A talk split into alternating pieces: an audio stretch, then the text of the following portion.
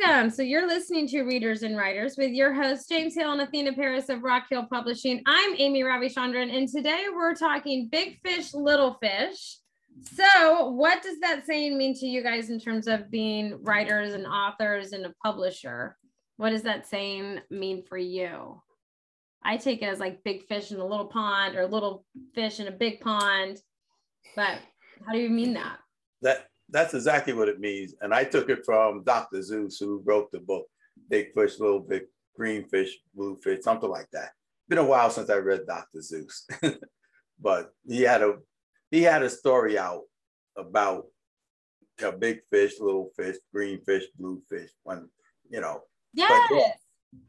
But yes, actually though, what the saying does mean is, do you want to be a big fish in a little pond, meaning, you know, that you are the main thing in that pond, or do you want to be a little fish in the big ocean?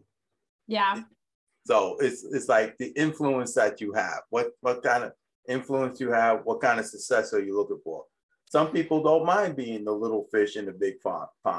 They got some success, you know, and they're looking like, okay, so worldwide, people know who I am, I'm selling books, I'm worldwide. Or do I want to just be known locally? What do you think, Athena? Yes. Yeah, that is the thing. Is success to you connected to having a fantastic worldwide name, or is success to you what you're doing, you are able to sell? Because sometimes what happens is your dream of what you think you want to achieve is actually not achievable.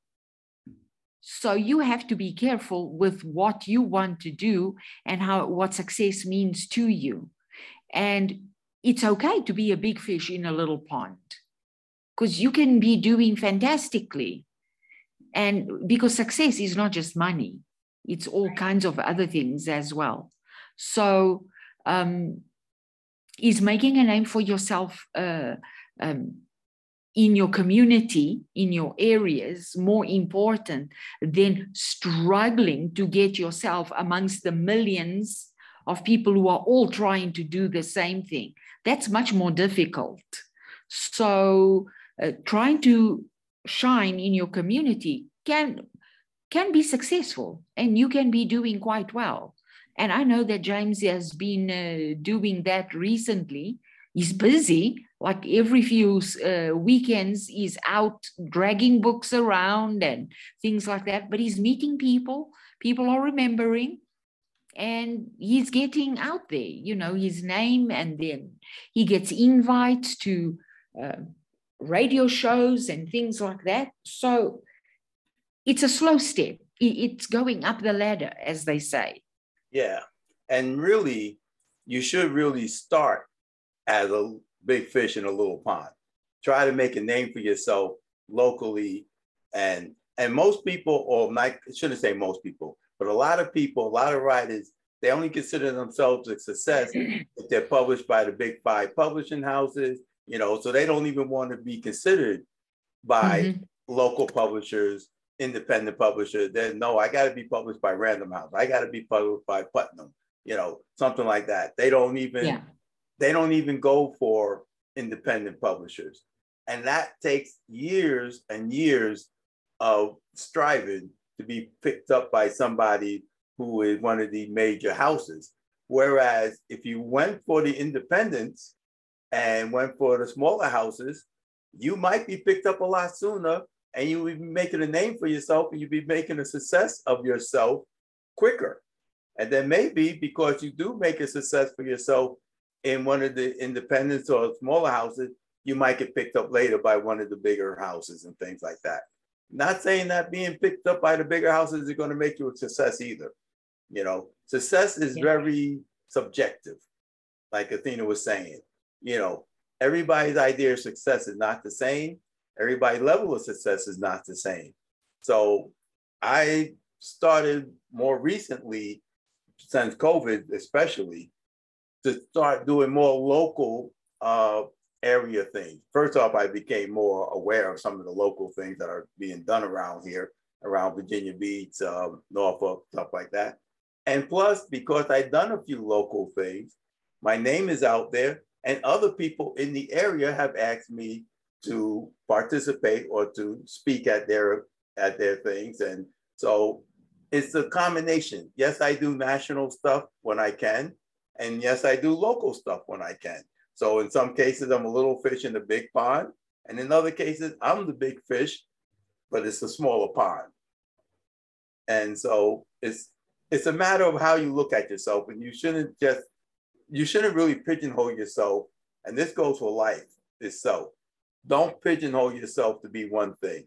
I'll tell you a little story. My brother was a really good basketball player.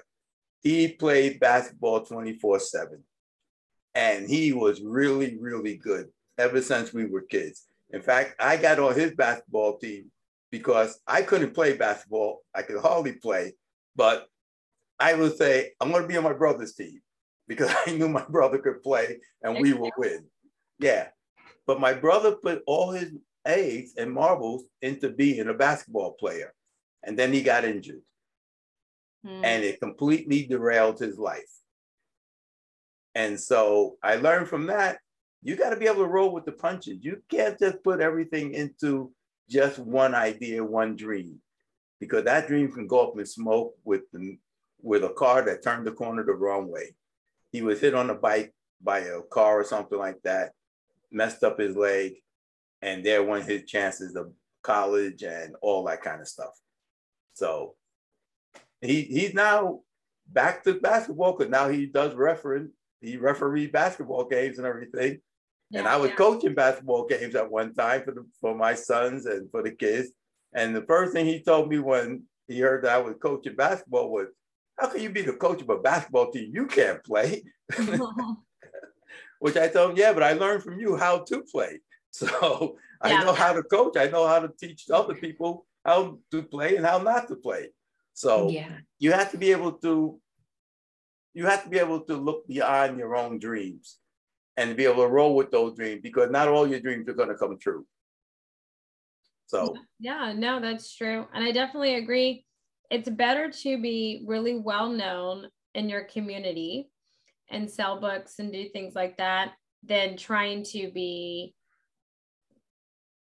like well known all over when you're not even known in your community, right? I mean, I think that there's always like baby steps when it comes to growth and like gaining traction as an author, which is getting known in your city, in your community, right? And then from that, those people, you know, families, friends, whatever, they have family all over. And so then you will eventually spread out, right? You will like blossom into this flower, but you have to be well known into, or like in your community, because that's where everything is going to start. If they don't know you there, right, you know, how is everyone else in the world going to know you? You know, I would much rather be, in my opinion, a little fish in a big pond, right? Swimming around because of the possibilities of where I could go.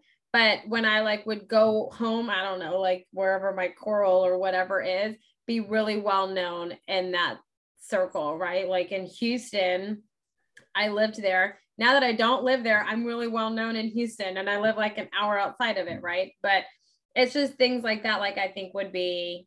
Well, Amy, you made a good name for yourself. You would recently got notoriety and everything for the businesswoman that you are and for the work that you have done.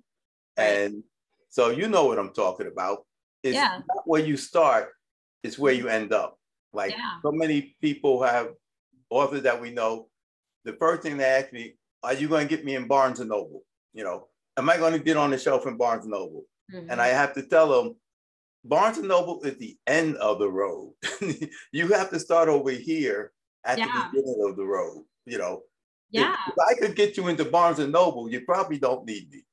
Right? You know? Yeah. If your book is automatically going to go on the bestseller list in Barnes and Noble, good for you. I am very proud. I'm happy to publish your book, but I don't see that as being the start of the journey. That's the end of the journey. Yeah. And like I said, Amy, you recently won some awards about being like the top 10, but yeah, it didn't come overnight for you.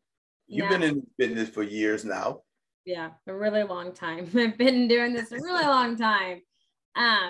But no, I mean, I always think about it, you know, in the terms of, I feel like success for an author should be having a new person read your book. It shouldn't be like where your book is hosted or, you know, what awards that you've won or whatever, but it should be, you have new people each year, each month, each day, whatever, reading your book. And I think, you know, because that's ultimately why you wrote it, right? I mean, you put so much like blood, sweat, tears, everything into these books. And so I would always, you know, I always kind of kick it back. And I'm just like, maybe success is how many people are reading your book, how many new people are reading your book and leaving you reviews, right? And doing, spreading it that way. Like, I think sometimes you just have to reevaluate what success looks like for that journey that you're on in your life, right? Like a business journey or a writing journey or whatever. Success looks different in each avenue. So, I mean, it's definitely one of those things. Start small. That's my, I don't know. Cause I don't know how I've won any of these awards. I just am in my little pool. I like my pool. I'm good, you know? So I don't know. Always start small. Be known where you live first. Yeah. Yeah. It is like that. Yeah. It's better to be known in your community. Then you're like the local celebrity. Wouldn't that be great? Oh, that would be so much fun.